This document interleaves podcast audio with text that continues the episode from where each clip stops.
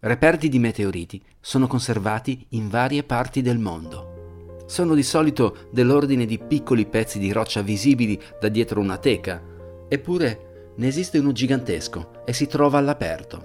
È la grande pietra nera ligure, che gli abitanti del posto chiamano da sempre il sasso venuto dallo spazio, o pietra borghese. Le notizie che arrivano dall'entroterra ligure sono sempre affascinanti.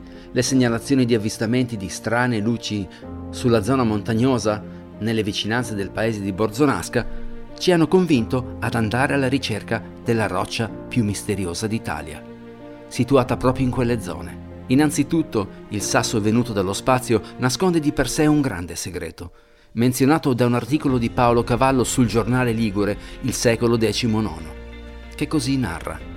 La gente racconta che in passato il meteorite nascondeva una galleria che conduceva al cuore del grande sasso venuto dallo spazio.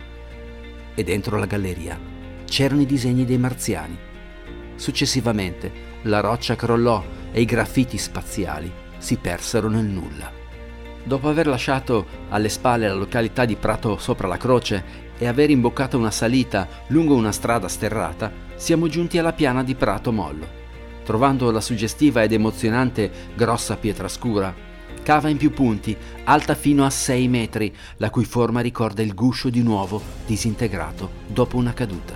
Abbiamo notato che, ad avvicinare una bussola, l'ago si muove in modo irregolare e se è percossa con un martelletto risuona come una campana. Girando attorno al sasso spaziale abbiamo avvertito formicolie alle braccia e alle gambe e toccando la sua superficie, che appare vetrificata, in certe parti liscia e in altre ruvida, ci è parso di avvertire un forte attrito tra la mano e alcune parti della roccia, dovuto a delle strane protuberanze orientate nella stessa direzione, derivanti con ogni probabilità da una fusione.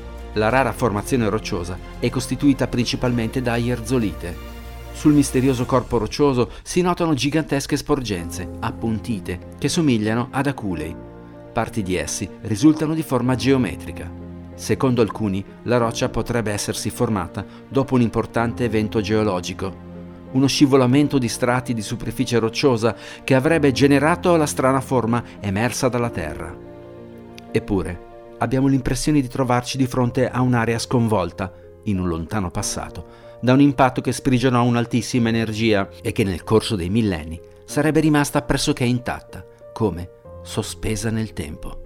L'area ricca di ferro, con intense proprietà geomagnetiche. C'è forse un legame con le continue segnalazioni di oggetti volanti luminosi? Abbiamo cercato di capire quale fosse l'entrata per avere l'accesso al passaggio che porta ai graffiti, ma senza successo. La grande pietra scura sembra avere l'aspetto di un enorme guardiano silenzioso di un segreto inviolabile. In questo luogo si avverte la strana sensazione di essere osservati, non da qualcuno lontano da noi, ma dalla roccia stessa. L'intero complesso assorbe energia durante i temporali. Non raramente i fulmini colpiscono il sito, a dimostrazione del fatto che ci troviamo in una zona attraversata da intense forze magnetiche ed elettromagnetiche. Forse la zona del Monte Aione potrebbe essere una grande antenna, attivata dal presunto corpo spaziale precipitato di cui noi, esseri di passaggio, ci troviamo involontariamente a farne parte.